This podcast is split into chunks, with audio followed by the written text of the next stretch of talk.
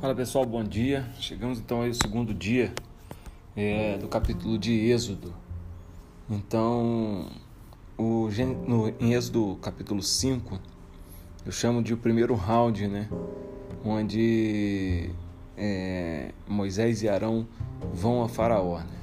E logo no início do capítulo 5, Faraó fala que zomba deles, né? Falando que não sabia quem era esse Deus que eles estavam falando é, disse: é, Quem é o Senhor para que ouça a voz de Israel? Então o Faraó zomba tanto de Arão quanto de Moisés. E as coisas vão piorar, né? O faraó então determina que o povo é, aumente o trabalho do povo, aumente a carga. E uma das coisas que acontece até na nossa vida todo tratamento normalmente primeiro piora para depois melhorar, né? E aí também não foi diferente. Primeiro piorou, eles tiveram uma carga maior e logo depois Deus começou então é, a trabalhar de uma maneira é, muito especial para libertar esse povo da mão do, do Egito. Bom, uma das coisas que a gente aprende aqui é que hoje não existe faraó que escraviza as pessoas, né?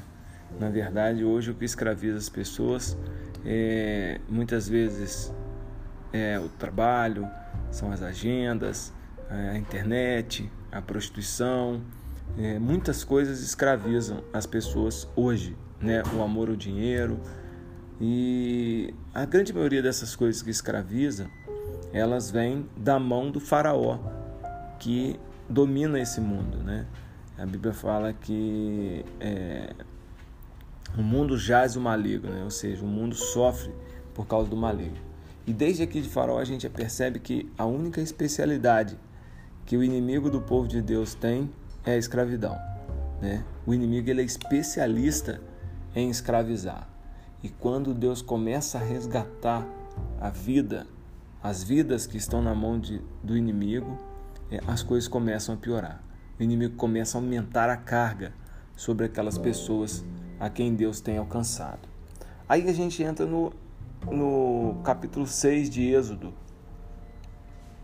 No capítulo 6, é, Deus mostra ao povo, né, ou começa a mostrar ao povo quem ele é.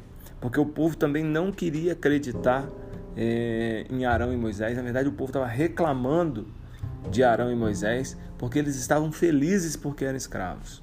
Né? Eles estavam felizes porque tinham que comer, eles estavam felizes porque tinham que vestir, eles estavam felizes que é, eram escravos, entre aspas, bem tratados.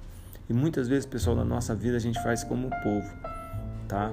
É, a gente está feliz porque a gente tem um trabalho, a gente está feliz porque a gente trabalha muito, não tem tempo para fazer outras coisas, mas a gente tem o que comer, tem o, o que vestir, tem onde dar estudo para os nossos filhos e a gente fica e a gente vive uma vida é, satisfatória com todas essas coisas.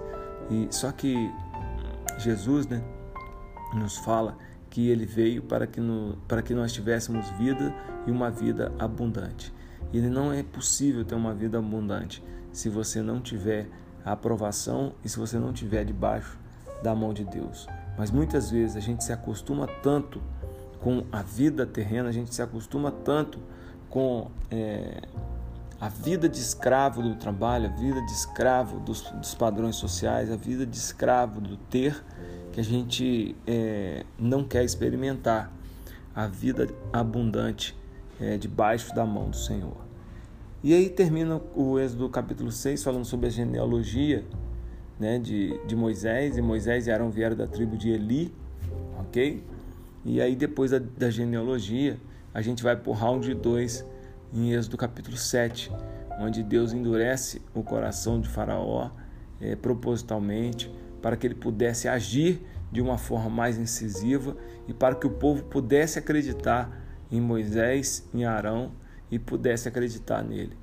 E ele então é, faz com que o Moisés vá a Faraó e fale para ele: olha, mostra para ele que o bordão vai virar cobra.